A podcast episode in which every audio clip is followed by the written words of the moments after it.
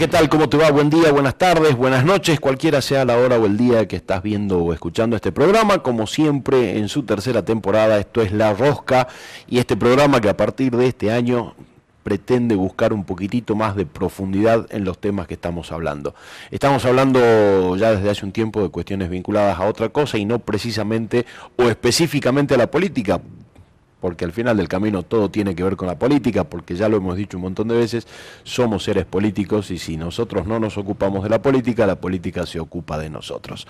Te recuerdo que si estás viendo este programa en un canal de aire, de televisión, de aire o de cable, después de la media hora podés continuar eh, viéndolo a través de los canales de YouTube o de Spotify de elinfluencer.com.ar. Y hoy día vamos a seguir hablando, por la semana pasada empezamos a hablar un poquito de alimentación, de cuestiones orgánicas, de la ley de etiquetado, del código alimentario argentino que, que permite incorporar cosas que no son alimentos y que lejos están de alimentarnos, sino más bien de dañarnos.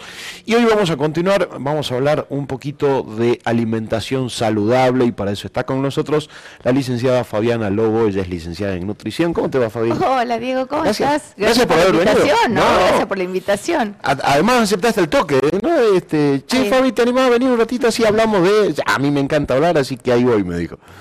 ¿Y qué va a ser? Me apasiona lo que, ah, por lo que, lo que estudié, lo que hago y bueno, acá estoy. Y una profesión que además va cambiando, ¿no? Eh, es muy dinámica. Sí, porque antes se hablaba mucho de dietas y hoy ya se habla de hábitos, de, de, hábitos alimentario, de guías alimentarias. Es más, de hecho cambió eh, cambió hasta hasta la forma gráfica, porque antes era una pirámide alimentaria por la que nos regíamos. Internacionalmente, Argentina trabajó en un elipse, porque cada la Organización Mundial de la Salud y la OPS siempre recomienda que cada país tenga su guía alimentaria propia.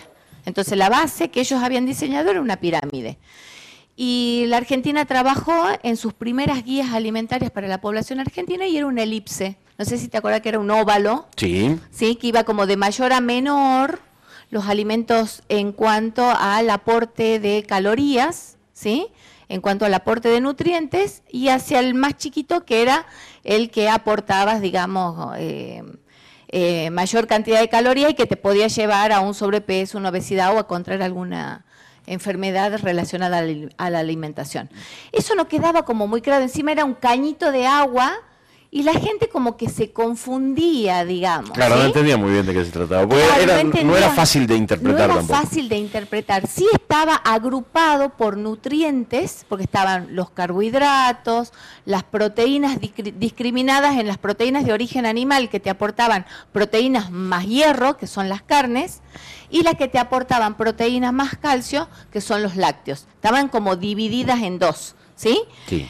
Ese era el, grupo 1 carbohidratos, proteínas y hierro, el segundo grupo, el tercer grupo proteínas y, eh, y calcio, que eran los lácteos, frutas y verduras, ¿sí? El segundo era frutas y verduras, me estoy equivocando. Grasas y aceites y los accesorios o anexos, que serían todo el grupo de la chatarra, la golosina, las gaseosas, los azúcares. Lo más rico. Ah. y lo que nos metió en este tremendo problema que estamos de este, malnutrición por exceso, ¿no? Pero el, problema, digo, eh, eh, tenemos muchos problemas vinculados a la nutrición, digo, malnutrición por exceso, decías recién, malnutrición por, falta, tenemos en otros lugares, por déficit, y tenemos eh, a la vez, en un mundo tan vertiginoso como el que vivimos, un montón de gente opinando sobre alimentación. Entonces tenés los anti antilácteos, los anti carnes, los anti determinado tipo de componentes. Los, pro los, pro, eh, los que te fomentan determinado tipo de dieta, que tenés la keto y la no sé cuál, y el ayuno intermitente y el... Eh, las más famosas, las que están más ahora más en, boga o en eh, actual, digamos en, en, la boca de todos, es la keto y el ayuno intermitente. Pero ¿a qué le damos bola? Digo, al final del camino, ¿para qué sirve? Porque también hay una cuestión vinculada a la nutrición que tiene que ver con la gordura o la obesidad, y en realidad una alimentación saludable no tiene que ver o sí tan específicamente con el peso, porque vos podés tener un peso mm, un poquito más excedido de tu masa corporal o lo que sea, pero puedes estar bien alimentado igual. Totalmente. Bueno, ¿a qué, a qué le damos bola? ¿Qué, qué, hacemos para alimentarnos saludablemente? Bueno, la idea es, dentro de lo que es un hábitos de vida saludable, ¿sí? Está la alimentación, la actividad física y el cuidado de la salud mental. Partamos primeros por ahí, ¿sí? Tres cosas que casi nadie hace. Son pilares para sostener hábitos de vida saludables, ¿sí? Bueno, nos vamos a ir a un pilar que es la alimentación saludable, que es la que nos sostiene orgánicamente. Pero la alimentación no solo tiene una connotación biológica, ¿sí? La alimentación es está atravesada por hábitos sociales, por hábitos culturales, por cuestiones familiares, ¿sí? Por todo lo aprendido, por cuestiones económicas, por todo lo aprendido a lo largo de la vida de esa familia y cómo transmite la forma de alimentarse. Entonces, ¿qué pasa? Nosotros como profesionales de la nutrición y como profesionales de la salud tenemos que, eh, digamos, en el análisis de qué, cómo es el tipo de alimentación que están teniendo las personas, vamos observando qué, qué es lo que va produciendo el exceso o el déficit, ¿sí? Hasta la década del, hasta el 2001, por ejemplo, más o menos, eh, la gran problemática nutricional era el déficit. Nosotros teníamos altos índices de malnutrición por déficit, o sea, teníamos desnutrición, talla acortada, o sea, desnutrición crónica, desnutrición aguda, ¿sí? Hacia el 2000, del 2000, 2001 en adelante, ya se empieza a observar una pérdida en la calidad de la alimentación. Ese, el déficit estaba relacionado a la falta de acceso a los alimentos, acceso económico a los alimentos. ¿sí? Ahora, no solo había falta de acceso económico, sino que empezó a prosperar alimentos de menor calidad nutricional. Se empezó a globalizar la alimentación, la nutrición. ¿En qué sentido? Que empezaron a proliferar eh, eh, eh, estilos de, comidas que no eran propios de nuestro país, por ejemplo, en la globalización. Ni de nuestra región, Ni de nuestra región.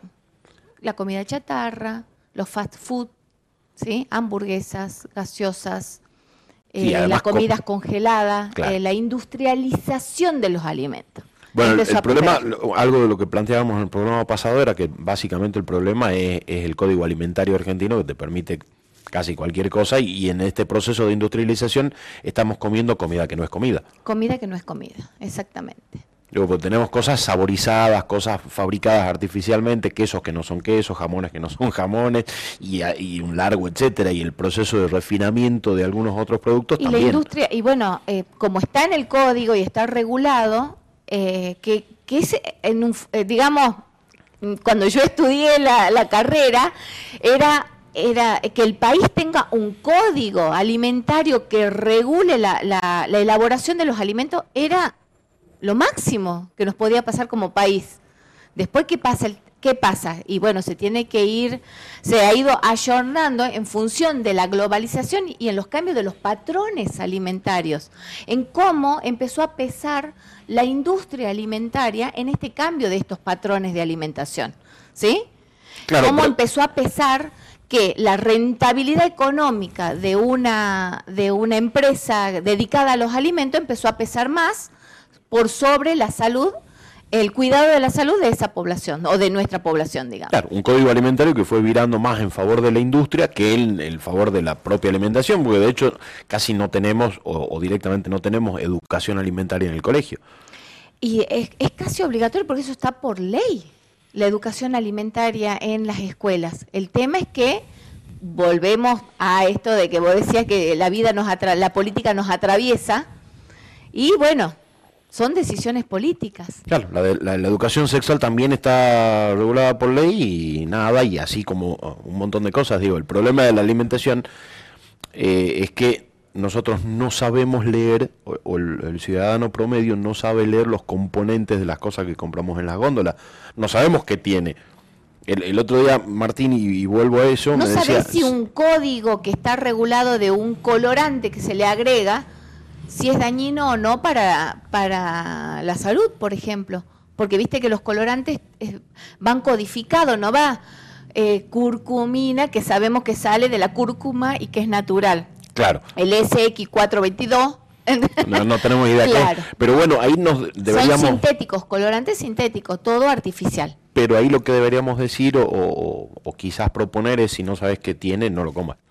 Exactamente. ¿Cómo- Pero ¿cómo hacemos además? Porque el, el- el problema es, digo, de educación y de acceso a los alimentos. Totalmente. Tenemos dos, dos problemas muy complicados que nos llevan a Multifactorial. comprar lo que sea o lo que nos alcance. Lo que nos, hoy se está comprando lo que nos alcanza, ¿sí?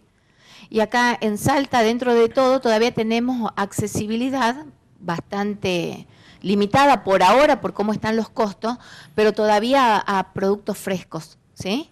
En las grandes, grandes ciudades, por ahí ya no tienen, por la distancia que hay de los centros de abastecimiento, como mercados centrales y, y- y ferias eh, de alimentos naturales, este, es mucho más problemático. Y nosotros, encima, nuestra provincia, eso sí lo tengo bastante estudiado de cuando estuve, me tocó formar parte de- del nivel central en el Ministerio de Salud Pública, eh, en el área de, de promoción de la salud, de promoción de la alimentación saludable, y nuestra provincia abarca muchos suelos, muchos climas, eh, mucha producción de diferentes tipos de alimentos saludables y naturales, digamos. Y Claro. se trabajó en ese entonces en todo esto de la, del rescate, el rescate que hay que hacer de eh, las tradiciones alimentarias de nuestra provincia. Claro, nosotros podemos comer en la capital, por ejemplo, papa andina traída de San Antonio de los Cobres y mango traído del norte de la provincia, este, cosa que en, en Buenos Aires o más en el centro del país no tiene ninguno de los dos, te- lo y tienen que tenemos- importar. somos un- una provincia productora de diferentes tipos de porotos, ¿vos sabías eso? Claro, ¿Sí? Tenemos blanco, una provincia- negro, rojo. de todos los colores, de todo, y, y aparte el, el- el valor nutricional que tienen esos porotos, eh, el ganado menor, ¿sí? Todo lo que sean caprinos, el, eh, las eh, ovejas. Eh, también tenemos eh, un- una buena producción de carnes de vaca, ¿sí? De buena calidad. Sí, podremos tener pescado de río, pero consumimos de mar y, y, y bicho de mar que vienen congelados. que vienen congelados. Eh, tenemos un, tanto Salta y Jujuy tienen un, un cinturón hortícola súper importante, ¿sí? De, de vegetales que son de exportación, Diego. No, ni vos ni yo lo vemos en la góndola, digamos, ni en, ni en la feria, ¿sí? A, ese nivel de producción tenemos nosotros. ¿Sí? ¿Cómo, cómo sería entonces un, un hábito alimentario eh, teniendo en cuenta la realidad económica de la mayoría? Porque hay una minoría que puede comprar lo que se le dé la gana y alimentarse como quiera sin, sin que le pese el bolsillo, pero teniendo en cuenta eh, la realidad económica del país, de la mayoría de, la, de las personas, ¿cómo empezamos a decirle que es un, eh, que, que primero no es una dieta y que es un hábito alimentario saludable y cómo debería conformarse, qué es lo que debería priorizar para a través de la planificación, ¿sí? Bien. De planificar las compras, la elaboración de, las, de los platos, de las comidas en la familia, cuántos integrantes son en la familia, las edades de los integrantes del grupo familiar, cuántos son niños, cuántos son adultos, ¿sí? ¿Cuántos, porque los niños porque están en un proceso de crecimiento y los adultos porque estamos en un proceso de producción laboral y necesitamos nuestra fuerza de trabajo, digamos, ¿sí? Los niños no solo en crecimiento, sino que también están en crecimiento físico, sino también en la parte intelectual. Y los adultos que estamos en, la edad productiva o en, en- que necesitamos de nuestra fuerza laboral, también necesitamos de nuestra producción intelectual. Todo eso necesitan de un equilibrio en el aporte de nutrientes, de todos los nutrientes que necesitamos. Nutrientes cuáles son? Hidratos de carbono, proteínas, grasas, y, eh, vitaminas, minerales y el agua. El agua tiene que ser un agua segura. No digo potable porque a veces no todos tienen acceso a agua potable, por lo menos a agua segura. Eso es lo que condiciona por ahí también eh, es el, eh, la aparición de eh, enfermedades relacionadas también a la alimentación, ¿no? transmitida por alimentos. Bien, eh, cuando hablamos de agua segura y agua potable, ¿cuál es la diferencia? La diferencia es que el agua potable es el agua apta para consumo, ¿sí? Que generalmente es la que viene es de la que red. viene de red. Y el agua segura es la que por ahí, por, mediante técnicas de potabilización casera, se vuelve apta para el consumo. Que sería ideal poder, poder hacerla. eh, ¿Y cuáles son estas técnicas? Eh, la cloración, que Sí. es el agregado de dos gotitas de, de lavandina por cada litro de agua y hay que dejar reposar por lo menos unas seis horas para que sea apta para el consumo. Que esto quedó de la época del cólera. Quedó del col porque hay, hay toda, en Salta todavía tenemos poblaciones sin acceso a agua potable, ¿no? Pero digo, de- desde esa época que algunos aprendimos Sí. eh, a la cloración del agua y esa es la medida más eficaz. Esa es la medida más ¿Hervirla sirve? también sirve, pero a veces eh, hervir eh, es... eh, el hervido lo que permite, digamos, es matar eh, o eliminar eh, la mayor cantidad de patógenos, digamos, biológicos. Bien. ¿Sí? O sea, podemos hervirla y clorarla, podemos hacer las dos cosas. Sí, se pueden hacer las dos cosas. Bien. Y la, y la cloración lo que permite, por ahí si el hervido es apta para el consumo, digamos, eh, para beberla, la hervida. Y la cloración lo que permite es la higiene y la sanitización de los eh, alimentos que necesitan ser lavados, por ejemplo, frutas y verduras. Bien, toda fruta y verdura se lava. Toda fruta y verdura debe lavarse, exactamente. Bien, va- vamos a empezar. A- encima, viste que la fruta y la verdura, vehículo de qué ahora que está tan famoso en la época de, de- de- de que estamos saliendo del verano, que hemos tenido picos de qué patología. salmonela. Salmonela, Pero ah, eh, eso, bueno, iba a ir por otro lado, pero ahora que me la nombraste, Bien. digo, ¿qué es lo que hace que particularmente Salta tenga eh, los índices más altos de, de salmonela en todo el país? Porque hay lugares del país que ni siquiera saben que existe la salmonela. O, o, por ejemplo, Santiago del Estero, estuve charlando con amigos en Santiago del Estero, con los calores que hacen y todo, me dicen, ¿salmo qué? Y decía, pero tenemos los mismos calores, compa, ¿qué, ¿cuál es el problema que tenemos Y nosotros? tiene que ver con- también con la búsqueda, ¿no? O sea, con la, con la detección en, en cuanto a que nosotros tenemos eh, eh, eh, protocolos de, de epidemiológicos de cuando hay un brote donde determinada cantidad de personas de un alimento que está contaminado. ¿Por qué? Porque la salmonela no solo el vehículo es las frutas y las verduras, sino las carnes mal, mal cocidas, los huevos, ¿sí? mal cocidos. Entonces hay también una contaminación que puede ser una contaminación cruzada también, ¿sí? Eh, de salmonelosis. Y la salmonela, el- la persona que ha contraído la salmonela puede estar eliminando el- el- la bacteria largo tiempo. Ese es el tema.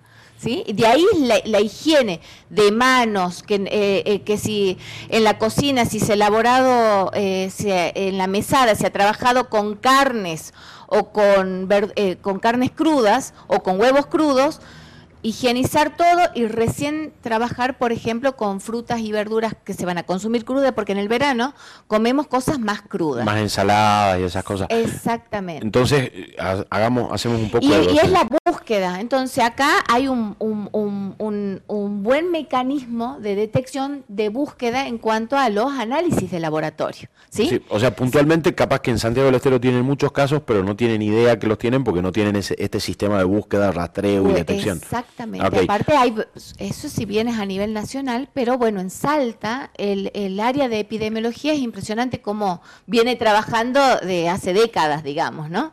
Y cuando hablas de la limpieza, lo ideal sería que cuando estás cocinando primero empeces por la verdura y después por las carnes para no tener que, para no contaminar la tabla o el lugar donde cortas las carnes y contaminas después la verdura y después Lo ideal sería tener diferentes tipos de tablas. Y de cuchillos y de Y todo, pero si no hay. Si no hay, se empieza por lo menos contaminante, ¿sí? que serían frutas, verduras, eh, los, los, los- los víveres secos, y pasar a los más contaminantes, que serían las carnes, huevos, ¿sí?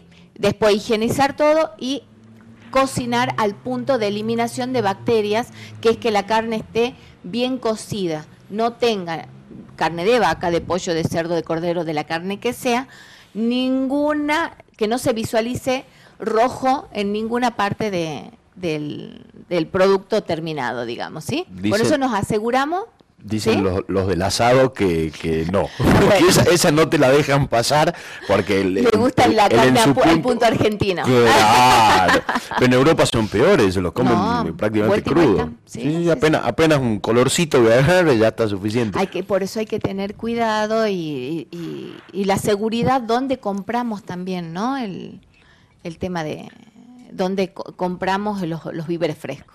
Bueno, de- desmenucemos un poco. Ah, bueno, sí, lo que habíamos venido hablando de, de la alimentación saludable. Vamos a ir y Planificación. volver a un montón de lugares, así que no hay ningún problema. La Pero para, antes de la planificación. planificación, primero veamos. Bien. Eh, vos decías que un hábito saludable de alimentación tiene que tener eh, hidrato de carbono, Sí, vitaminas, sí, minerales, minerales, proteínas proteínas y grasas. y grasas. Sí. Vamos por los hidratos de carbono. ¿Qué son y dónde están? Bien, hidratos de carbono. Los hidratos de carbono son los almidones y los azúcares, ¿sí? ¿Dónde están? En frutas, verduras, en las legumbres. Legumbres que son poroto, garbanzo, soja, lentejas. Bien. En los cereales, trigo, avena, cebada, centeno, triguillo, maíz, arroz, ¿sí? Celíacos separen lo que pueden comer de lo que no. Sin TAC, los celíacos, con TAC el, El resto, de la población. Azúcares, miel, azúcar de caña, ¿sí? Sí. Eh, eh, Los edulcorantes no. no, no, no entran todavía porque esos son artificiales. Estamos yendo en todo lo que es una alimentación natural. Natural y de preferencia no industrializado. Exactamente. Entonces tenemos eh, eh, la caña de azúcar, tenemos la miel, en todo lo que serían azúcares, porque los hidratos de carbono, para complejizarla un poco, se dividen en simples y complejos, ¿sí? Ahí ya me la estás complejizando. Exactamente, simple, los azúcares, el azúcar, ¿sí? Miel- Estos son los azúcares simples y la miel, ¿sí? Que es- miel puede ser de caña o de abeja. de caña o de abeja. Bien. Complejos, los que tienen almidón, que son largas cadenas de glucosa. Almidón, que son los almidones, que son los complejos, y ahí son cereales, legumbres y sus derivados. ¿Qué son sus derivados? Las harinas, los productos que se elaboran A con sus de. harinas, a partir de cereales o legumbres. Pero lo interesante eh, para seguir con los hidratos de carbono es que tenés los antihidratos de carbono, sí, que parece que te dicen que únicamente no tenés que comer pan y pastas. Cuando hidrato de carbono hay en lo que me estás diciendo, hay un montón de, de- lugares, hay frutas, la- hay verduras. En verduras, encima de las verduras tenemos la clasificación A, B y C. Los más los que más hidratos de carbono tienen son los las papas, choclo, batata, ¿sí? Bien. Decíamos también hidrato de carbono por un lado. También tenemos que consumir minerales y vitaminas. Bien, vitaminas ¿Dónde, y dónde están y cuáles son? en todos los alimentos. Bien. Por eso es que necesitamos de todas las de todos los tipos de alimentos, ¿sí? Que nos provee la naturaleza. Vitaminas y minerales por excelencia en frutas y verduras en cuanto a la cantidad, ¿sí? De vitaminas y minerales que tienen, pero también minerales. Tenemos eh, dos grandes minerales que sin eso no, no, no podríamos vivir, que es el calcio y el hierro, que también los de mejor calidad están en productos de origen animal. Animal. ¿Sí? Los de mejor calidad. ¿Sí? Entonces, también por eso es que se va cruzando. ¿Por qué? De repente, para que nosotros no tengamos eh, alguna enfermedad por carencia, necesitamos que para absorber mejor este mineral que está en este producto de origen animal, que sería el hierro, por ejemplo, que está en las carnes, para absorberlo mejor, necesito que en la alimentación no me falten los vegetales que aportan vitamina C, Porque así voy a absorber mejor el hierro, tanto el hierro de origen animal como el hierro de origen vegetal. Mm, o sea que no importa solamente únicamente el consumo, sino también la forma de absorción. La forma de absorción, por eso es- eso se llama biodisponibilidad. No, ya vamos a hacer, lo vamos a marear un poco, me parece a. No, va- vamos, Lo a pasando el un poco poquito, porque además tenemos tiempo, así que no hay, no hay ningún apuro. Vamos eso. a marear un poco. ¿Por qué? Todo depende también de, de- del estado de salud de las personas en cuanto a cómo va a ser la absorción de esos nutrientes.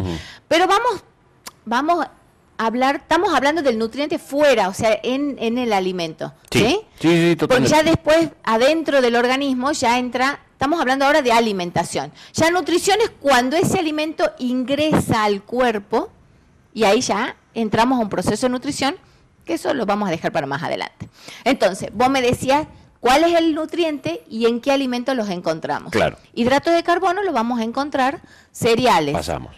legumbres y derivados, sus harinas, sus derivados, y los azúcares en todo lo que es el azúcar natural, como habíamos dicho, miel, la caña de azúcar, la producción que es el azúcar de mesa, y eh, la miel de caña. Y frutas. Y en las frutas, exactamente, ¿sí?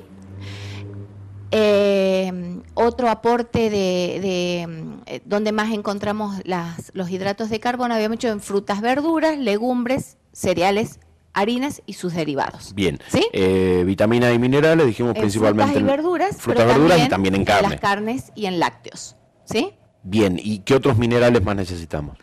Aparte necesitamos, eh, ¿qué otros minerales? Bueno, en el, el aporte de hierro y calcio, habíamos dicho pro- eh, carnes y leche.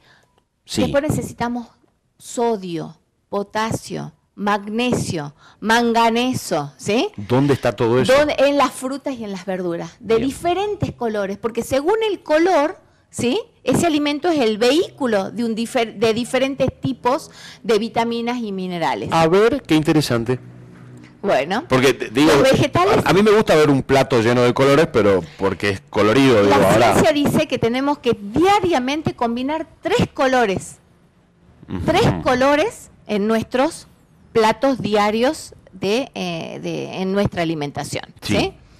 Los rojos, Sí, tomate, Tomate. pimiento morrón, no se Perfecto. me ocurre otro. Bien, son eh, vehículos de, vita- de vitamina A, ¿sí? Eh, tienen potasio también, ¿sí? Eh, magnesio, eh, vegetales de color amarillo o naranja, tan- vegetales para incluir frutas y verduras, ¿no? Claro, Por eso cuando- digo vegetales. Cuando hablamos ¿sí? de vegetales entramos en fruta y Frutas verdura. y Verdura por un lado y fruta por el otro es sí. diferente. Pero amarillo y naranja que tiene zanahoria, batata. Vitamina eh, C, Sí, papas, banana. La- entra blanco y entra en el grupo de los almidones la banana y con son ricos en potasio, en almidones de buena calidad y en vitaminas del complejo B aptos para nuestro cerebro. ¿sí? Bien. Es Ideal para los pibes. para los para y para nosotros que estamos también que, que nos movemos que necesitamos este sobre todo los docentes los que tienen producción intelectual necesitan comerse una banana por día digamos sí Bien. los que necesitan bajar los decibeles porque andan estresados también sí porque tienen Anótenme una docena de banana por día para mí, por favor. tienen eh, vitaminas del complejo B, que son las que van a relajar las funciones cerebrales, ¿sí? Bueno, la amarillos y naranja tienen vitamina C, vitamina A en su, digamos, como mayor aporte, por decirlo, ¿sí? Lo verde, Hojas. los, de- los vegetales de hoja, magnesio, potasio, eh, hierro. El hierro de origen vegetal está en, en las, en, la- en los vegetales de color En, en la lechuga también, porque la lechuga Sí. está, está como. No, no aporta nada. No, las- y las verduras de hoja aportan otro nutriente que me olvidé de nombrar, lo que son las fibras, la fibra alimentaria, tan Bien. importante para nuestra salud intestinal. Arrastra la fibra, la fibra dietaria. A medida que avanza por el, el tubo digestivo, va arra- arrastrando toxinas. Qué elegancia para decirlo. Yo lo hubiese dicho de otra forma, pero en tele está bien que lo diga ella. Produce un, Pero sí un- lo entendimos. Sí, exactamente. Una limpieza por arrastre de eh, toxinas y productos que de desecho que no necesitamos. Eh, vegetales, eh, los blancos, cebollas, eh, Ajo. ajo, tienen todas estos, eh, estas sustancias anticancerígenas, que son los aliáceos, que se llaman, los repollos, todos los, los, los coles, que ahí entran brócoli, coliflor, repollo, repollito de Bruselas, tan importante en el aporte de, eh, de, de estos, esta combinación de vitaminas y minerales que están comprobadas su acción anticancerígena y protectora de un montón de patologías que, relacionadas al, a nuestros malos hábitos de vida, ¿no? Eh, nombraste hace rato la leche como fuente de también algunas vitaminas, leche lácteos, digamos, ¿no? Estamos hablando de quesos también. Leche y sus derivados. Leche, eh, queso, yogur, ricota, manteca. Pero hay, un, hay un movimiento muy fuerte de anticonsumo de lácteos que tiene que ver, eh, algunos casi por una cuestión este, científica, porque dice que en la producción, o sea, ya en la preproducción, desde la cría de los, de los animales que nos proveen de la leche, los hormonizan y los vitaminizan tanto que todo eso viene de arrastre y son dañinos para nuestra propia salud. Y todo esto de que... Pues después está, también está la teoría, perdón, te corto, también está la teoría de que eh, nosotros solamente debemos consumir leche materna hasta los seis meses de vida y de ahí nunca más deberíamos consumir leche, pues somos el único ser vivo que consume... El ser humano es un ser omnívoro. Así nos han diseñado, así fuimos diseñados, para aprovechar o para tomar de la naturaleza todos los nutrientes y todas las sustancias que nuestro cuerpo no produce, ¿sí? Lo único que nosotros producimos es en el intestino es la vitamina K, nada más, ¿sí? Pero sí mantenemos una alimentación variada. Primera vez en mi vida que escucho de la vitamina K, no tengo idea qué es, así que es una vitamina que, que, funciona en, eh, nos protege de, es una vitamina anticoagulante, ¿sí? La que ayuda a mantener eh, todos los factores de la coagulación eh, funcionando correctamente en nuestro organismo, ¿sí? Evitando las hemorragias, obviamente. Después nosotros, eh, nuestro organismo necesita la provisión de alimentos o de productos alimentarios que nos brinda la naturaleza, ¿sí? Si no, no hubiésemos evolucionado como, como especie en el tiempo, ¿sí? Por eso consumimos, debemos consumir, hemos consumido eh, desde que empezó, empezamos a consumir carnes, lácteos, o sea, alimentos que nos aportaron proteínas de origen animal, con la combinación esta que te decía, del calcio más el hierro, nuestro organismo lo absorbe, en este, este, al consumirlo, los aprovecha casi en un 90%, ¿sí? De hecho, eso es lo que produjo el salto evolucionario en nuestra, en nuestra especie con el crecimiento de nuestro cerebro, ¿sí? Bien. Entonces, el, eh, eh, estas corrientes sí tienen que ver más con la industrialización de la crianza, en el manejo animal, ¿sí? Pues ya no andan las vacas felices pastando por, por, el campo. Están quietas y agachadas comiendo todo el día en un feedlot y eso es lo que... Y, además para, para que pesen más... porque se valoró la rentabilidad. Porque ahora hay más vacas por seres humanos de la cantidad del... Y aparte consiguen que cada vaca te produzca, no sé, me lo va a corregir un productor animal a esto seguramente, 50 litros de leche, ¿sí? En su periodo de mayor producción de leche. Claro cuando antes la vaquita que tenía nombre, que era del campo y que nos proveía y qué sé yo y todo lo demás, este, era como más saludable por ahí la leche, en, el sentido de que, bueno, estaba alimentada más eh, naturalmente, era como más... Claro, ahora, plantamos vaca. Se la pasteurizaba para que llegue, obviamente, sin bacterias o con un control de gérmenes, ¿sí? Pero más que eso no se hacía nada y se consumía la leche local. Ahora nosotros tomamos leche de que viene obviamente de la cuenca lechera, eh, ultra pasteurizada, envasada o, con toda la, industrialización. y comemos queso que no son queso y volvemos a, eso de que estamos comiendo comida que no es comida. Porque se, este, digamos, una discusión de políticas alimentarias, digamos, ¿sí? que permite la comercialización de ese tipo de, de productos, ¿sí? Eh, siempre dentro de la... Eh, eh, a mí como agente de salud también, y que me toca promover esto de la alimentación saludable, siempre voy por lo local. Vamos por lo local.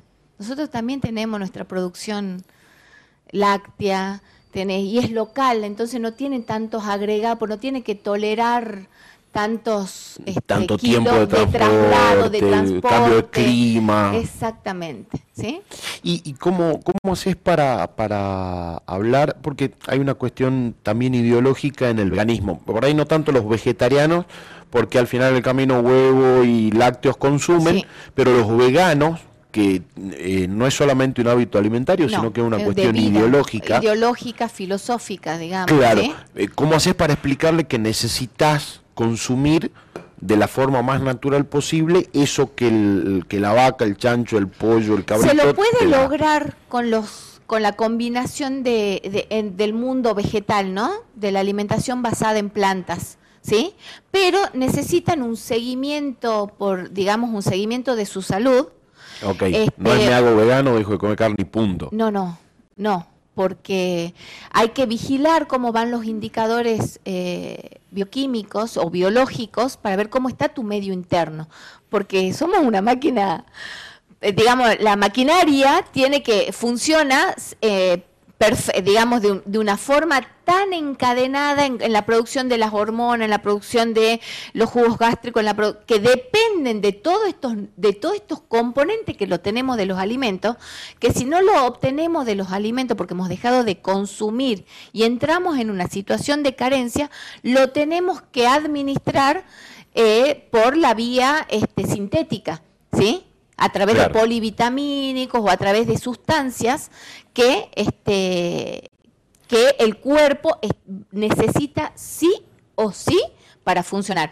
Las carencias no son inmediatas, ¿sí? Sobre todo las de micronutrientes como el hierro o como el calcio. Se van viendo en el tiempo. Se van viendo en el tiempo, por ejemplo, una descalcificación, una, un, un avance de, de los procesos degenerativos de huesos, de articulaciones, ¿sí?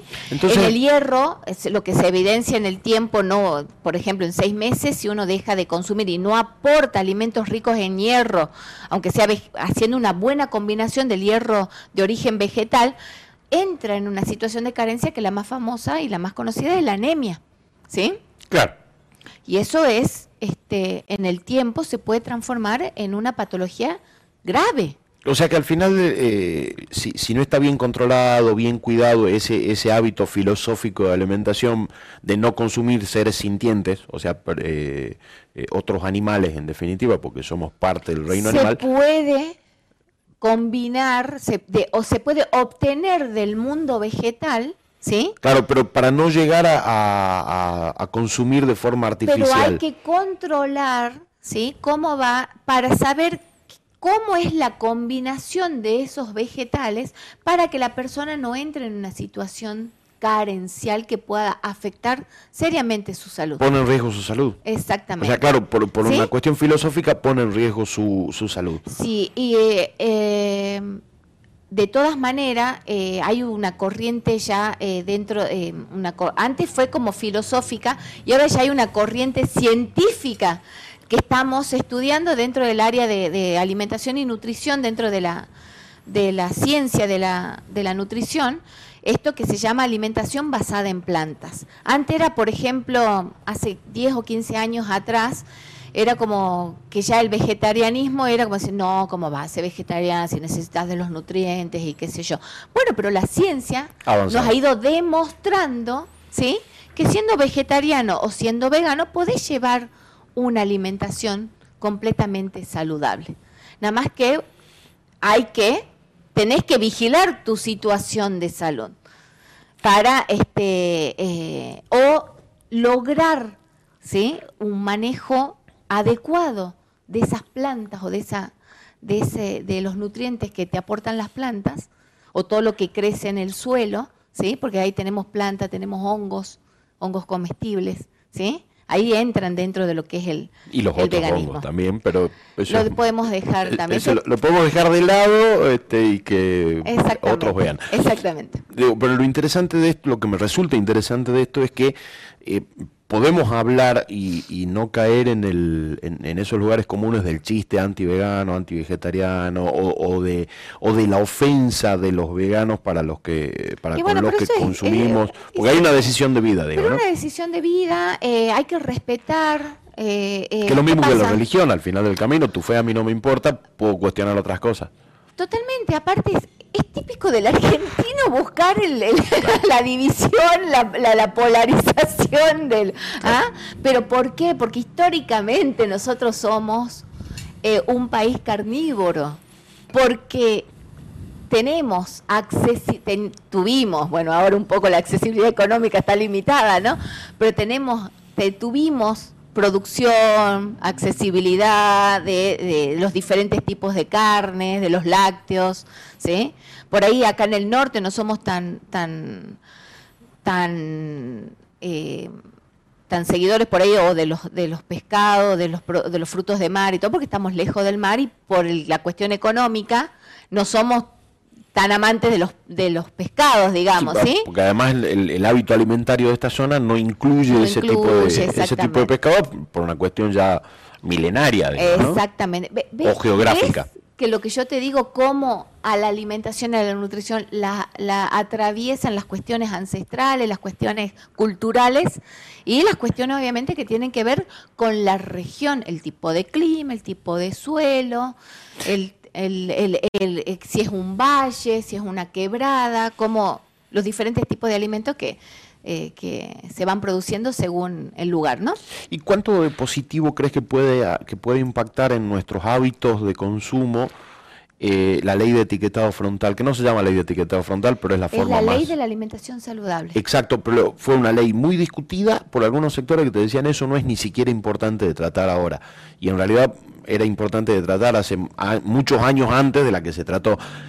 Es una ley que se está implementando desde hace relativamente poco, todavía... Una parte de la ley que es la del etiquetado frontal. Sí. Sí, ahí dentro de esa ley, ahí sí está lo de la educación alimentaria en, las escuelas, que se venía haciendo, se dejó de hacer y ahora tuvimos que, a través, digamos, el, el el colectivo profesional de, profesionales de la ciencia de la, de la nutrición, los nutricionistas de la Argentina, estaban viendo cómo cada vez íbamos de mal en peor en, en la calidad de la alimentación y cómo iba impactando eso en los indicadores, cada vez en los indicadores de enfermedad, cómo han ido aumentando los índices de obesidad, de enfermedades cardiovasculares, diabetes, cáncer, ¿sí? Eh, hipertensión arterial. Eh, en vez de ir mejorando, hemos ido empeorando en, a lo largo del tiempo. ¿Y la ley de etiquetado, vos crees que en, el futuro no muy lejano, espero, va, a empezar a revertir esto? Porque hay una alerta ahí de, decir, a ver, ¿qué, estoy comiendo? Y es una doble alerta. ¿En qué sentido? Ya hay evidencia científica. Chile y México ya llevan, nos llevan unos años, bastante años de anticipación, digamos, en, la implementación. Y este, se, de a poco, porque es todo gradual, Diego, vos viste que las cuestiones que tienen que ver con políticas, implementación de políticas y todo lo demás, tiene como su tiempo. Claro. Pero ya se están viendo resultados positivos. Chile y México iban a la cabeza con los índices de obesidad. ¿sí?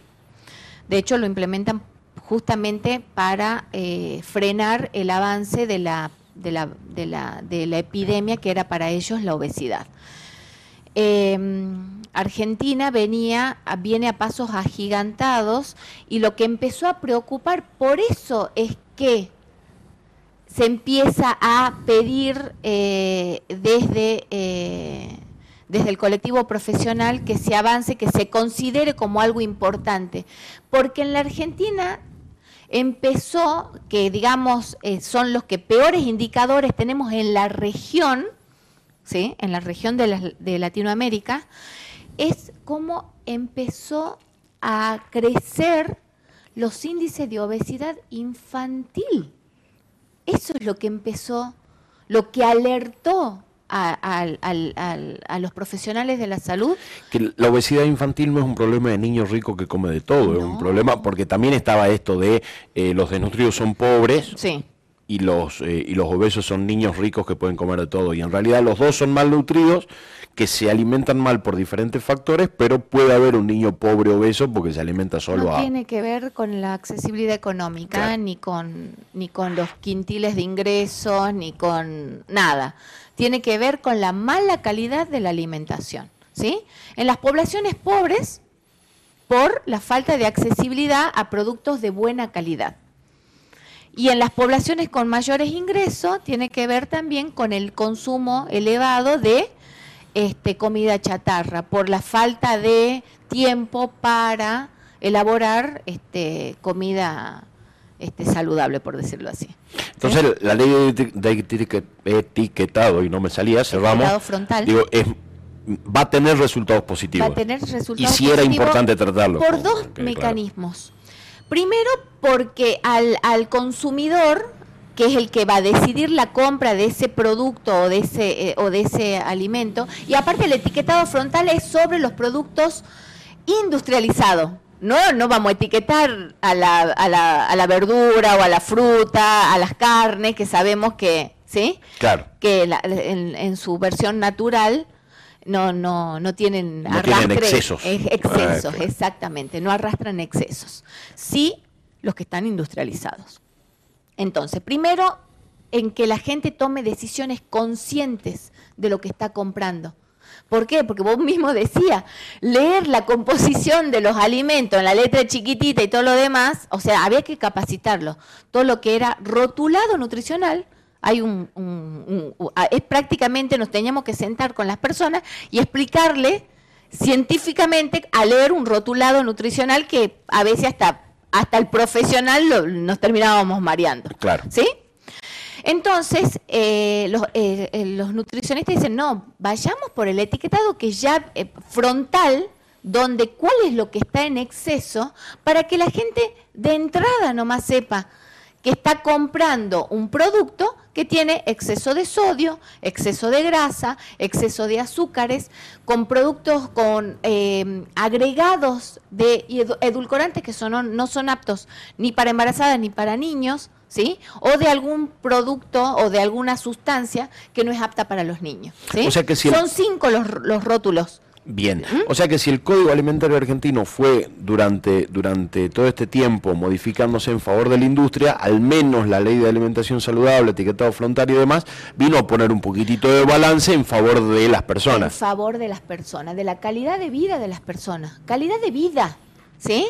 ¿Y por qué alguien te discute que no es importante eso entonces? Digo, ¿en, qué momento, o por lobby de la industria, me imagino, o, por ignorancia, eh, algunos legisladores te decían que no es importante el tratamiento? La Cámara de Productores de Alimentos pisó fuertísimo en las mesas de discusión, ¿sí? Porque ponen en juego esto de de, de la caída de, de, la fuerza laboral, que van a tener que despedir. Empiezan con esas presiones. Sí, no despidieron a nadie, no cayó absolutamente nada. Y después a la En realidad lo que, lo que ellos no tienen es eh, nutricionistas y cocineros en, su, en sus laboratorios de cocina, tienen bioquímicos ingenieros alimentarios. alimentarios. Capaz que tienen nutricionistas, pero bueno, viste, con hay que declarar el conflicto de interés, porque un nutricionista que esté eh, trabajando en la industria alimentaria y que esté comercializando o esté avalando un alimento que no es nutricionalmente apto para la población, entra en conflicto de intereses, ¿sí? Claro. Bueno, la idea es que, perfecto, este alimento que hoy estoy comprando y que estoy viendo un yogur que históricamente en nuestro cerebro interpreta que el yogur es saludable. Sí, probióticos y ta, ta, ta. Y ahora vos le ves tres sellos Claro, me quedo con tu yogur. Le ves tres sellos y, las mamás, los papás, hasta los profesionales de la nutrición, exceso de azúcares, de grasas saturadas y todo. Entonces, ¿qué, ¿qué, va a llevar a la larga? Que la industria se replantee la composición química, ¿sí?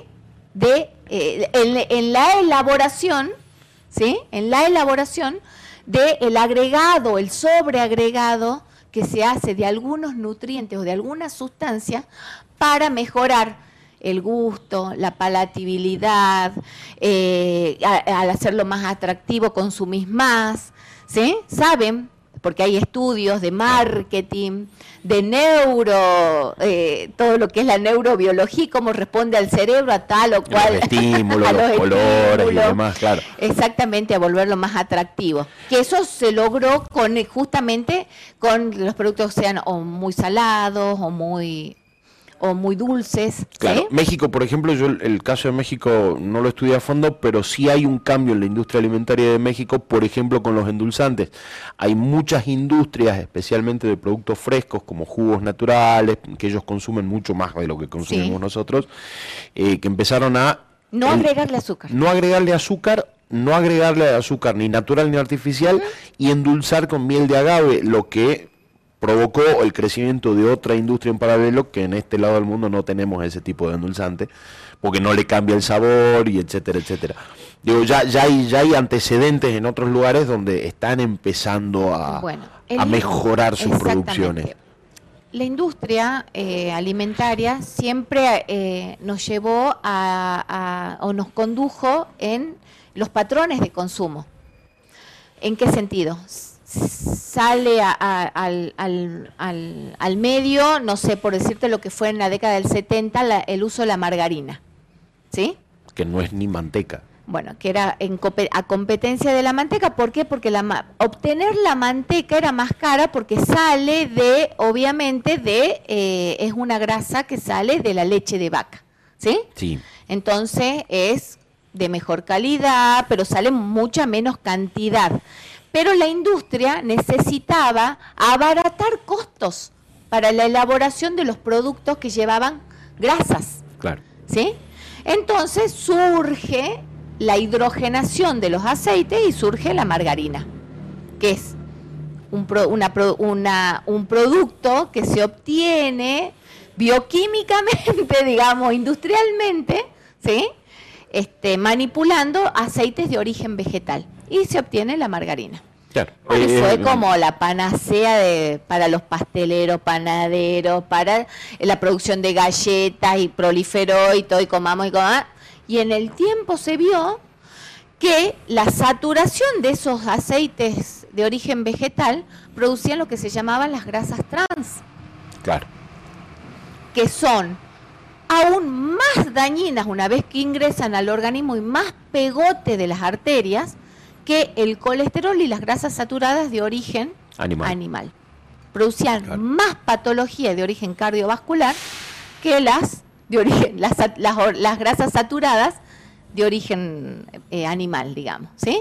Entonces, toda una década, 10 años trabajando para eliminar ¿sí? el uso de las grasas trans en la Argentina, porque este, por el, el impacto negativo que tenía en la salud de las poblaciones, de la población. O sea que la demanda hacia la industria va desde abajo de los la industria, Exactamente. Entonces la industria tuvo que cambiar todos los patrones de elaboración de galletas, de panificados y todo lo demás, usando ahora eh, aceites de origen vegetal. claro. ¿Sí?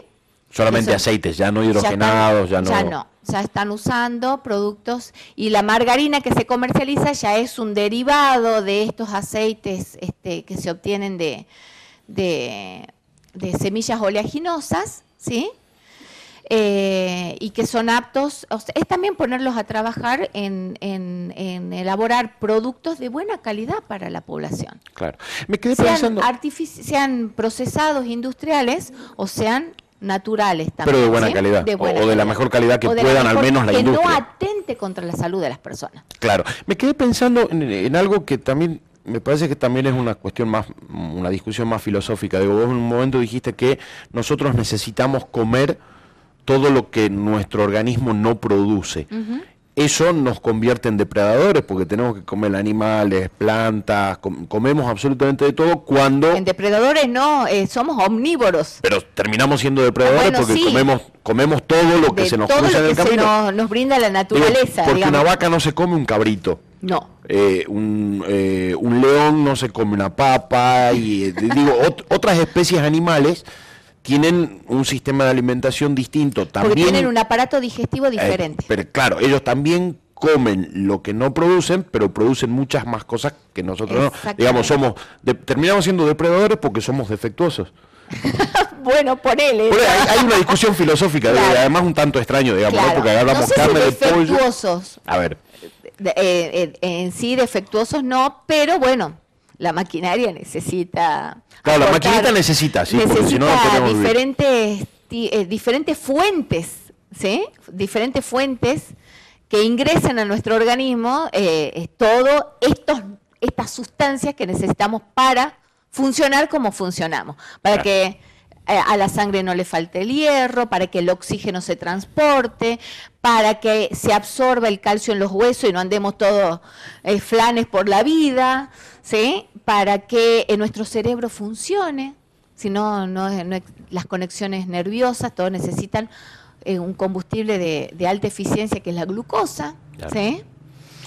Eh, nuestra, nafta premium, digamos.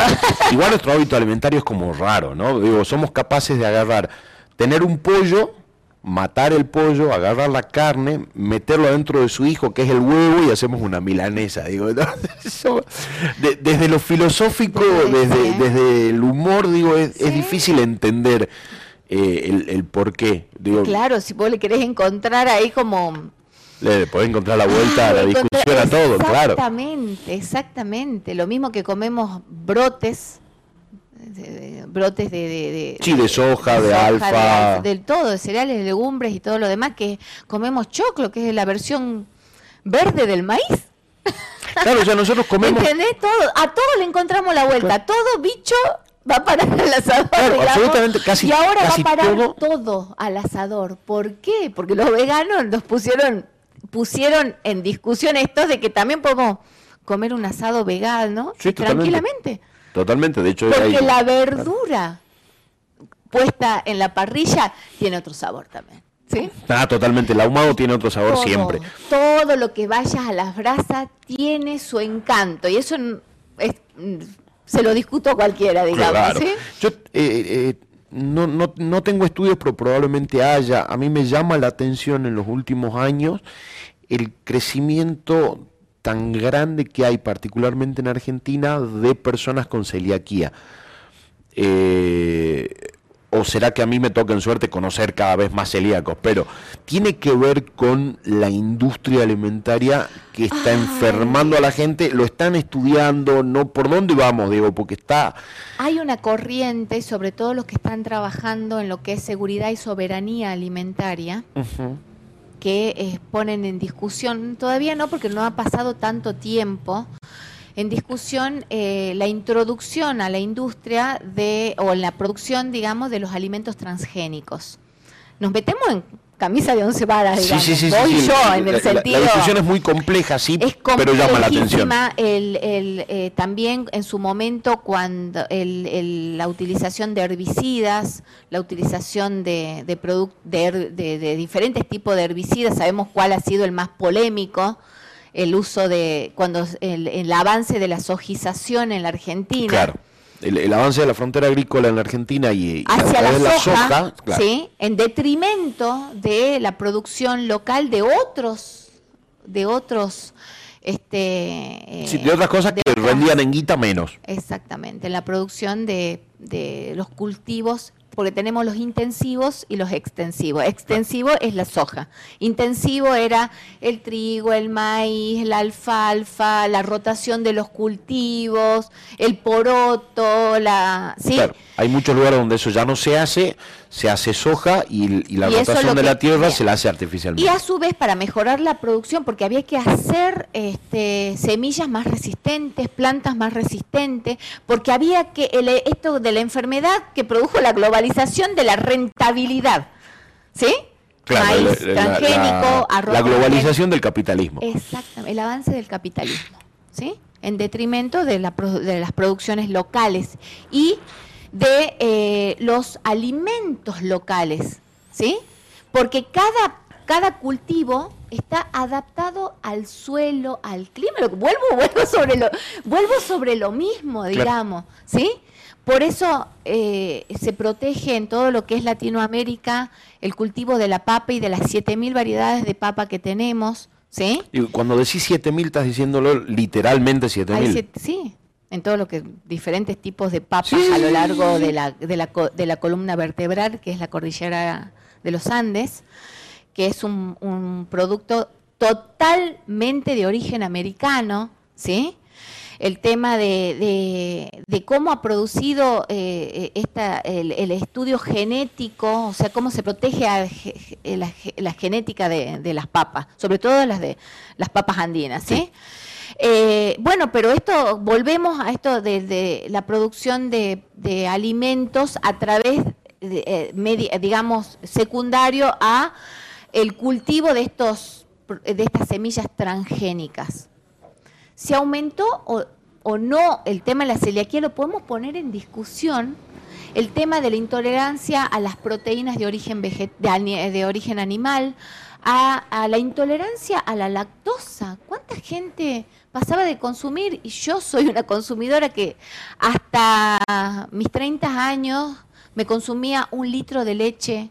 Ah, te la triplico esa. Yo me, yo me tomaba 3 litros de leche por día de pibe. De, leche de, acá de Salta, el sachén. Sí, la cosalta, no pasa nada, tiramos la marca. Bueno, eh, y de repente ahora, de un, de un tiempo a esta parte, estoy consumiendo leche sin lactosa porque no tolero cortar un café con la leche común. Entonces, a mí como consumidora sí me llevó a preguntarme, ¿qué estoy comiendo? ¿Por qué ahora la leche me cae mal? Si no es que yo dejé de producir la enzima para digerir la lactasa de la leche, ¿Sí? ¿Qué pasó? ¿Por qué ahora antes consumíamos panes, galletas, el bollito que hacía la abuela y todo lo demás y no se nos ponía así la panza? Claro. ¿Sí? Es el estrés. Estamos, ha cambiado el proceso digestivo, ha cambiado la calidad de ese trigo, o ya la industrialización, ya la, refinación que se hace ahora de las harinas para la producción de esa harina o, de, o después de esos alimentos secundarios que vienen a, la harina, pastas, fideos, eh, eh, galletas, eh, panificados, la industria de la bollería, que es todo, todo lo que sería tortillas, bollitos, la pastelería, nos lleva a preguntarnos si tiene que ver o no con los procesos de producción de el alimento base de esos otros productos alimentarios. O sea que podemos llegar a la conclusión, yo puedo llegar a la conclusión. Otra cosa, también ha mejorado la calidad de la detección. En que ahora antes, por ejemplo, vos tenías que tener, no sé, eh, un montón de síntomas para sospechar. Ahora no, como que de entrada ya empiezan porque eh, a medida que avanza también las ciencias médicas, avanza la calidad y está más, está más disponible las posibilidades de detectar. Está bien, pero eso también es a demanda. Si vos tenés un montón de población que de golpe tiene los mismos síntomas, eh, avanza también el sistema de detección porque te genera una alerta. Avanza, avanza, avanza. Entonces, por Entonces la, industria alimentaria nos está matando. Eso lo puedo decir yo, eh, eh, vos no porque tenés una matrícula profesional, yo soy periodista y lo puedo dar como una opinión sin ningún problema. La industria alimentaria mal regulada nos puede estar produciendo, eh, nos puede estar produciendo o puede estar atentando contra la salud de, de las personas. ¿En qué sentido? También por una cuestión de rentabilidad en el mundo se dejó de utilizar el azúcar procedente de la caña de azúcar, ¿sí?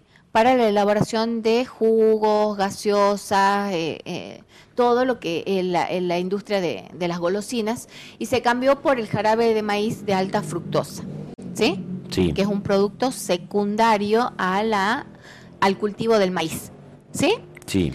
Entonces era más económico obtener el jarabe de maíz de alta fructosa que obtener el azúcar de caña, entonces eso para tener, ¿por qué hay ciertos productos que vos compras y es lo mismo, pero uno está un poquito más caro que el otro, ¿sí? En cuanto a la marca comercial.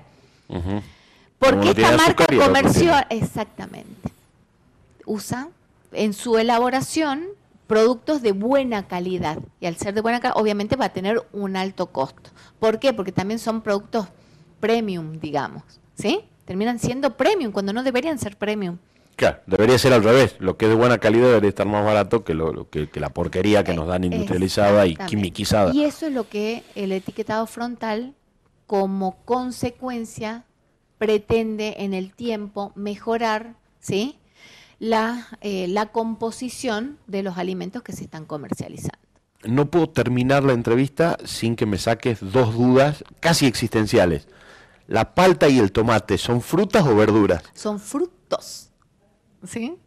Porque se obtienen, ¿sí? De, eh, surgen a través de... Eh, esto te lo voy a explicar mejor, obviamente, un ingeniero agrónomo o un biólogo, digamos. No, no, no, no, no, me, lo explicamos y con eso terminamos. en el proceso de crecimiento, eh, la fruta surge de una flor, ¿sí? La flor se, digamos, en su proceso biológico, Sí, sí, sí, sí, sí, sí. se va transformando en una, por eso es un fruto o una fruta. ¿sí? Bien, no te voy a preguntar por el higo, eso lo dejamos para otro momento, porque dicen que el higo en realidad... Ahora explicarlo y cortamos. Además de que la higuera es la casita de los duendes, ¿el higo qué es? Del duende, encima del duende de acá de Salta, claro, el que, Claro. ah, el que te hace, el que te esconde las cosas. Eh, claro, claro, el que te pelea a los chicos. Este, mm, el, higa, el higo eh, es, es la, la flor, digamos, el, el, el, el, producto de, de que va tra- digamos que tiene la semillita que va a transmitir la especie, Sí. ¿sí? Es la que des- es- termina siendo una inflorescencia. ¿Qué es una inflorescencia? ¿Una flor que se mete para adentro? No, es Ah. claro, exacto. Más o menos. Ponele, ya me van a me, van a retar mis amigos este, este ingenieros agrónomos que me lo se cansaron de explicarme de esto de, de- de cómo se forma, digamos, el, el- el- las, las, las diferentes, Es muy los complicado. diferentes, es muy complicado. Es muy complicado. Así que bueno, mejor lo tenemos a div- dividido. Saque el agua y come, va. Que es riquísimo. de verdad. Vegetales. Incluye, incluyen vegetales y... Inflorescencia, frutos, frutas, eh, de hoja, de tubérculos, De raíz. raíces. Gracias Fabi por haber venido. No, gracias Diego por la invitación y bueno, Muchísimas gracias a ustedes por acompañarnos. Nosotros nos vemos, nos escuchamos la próxima semana.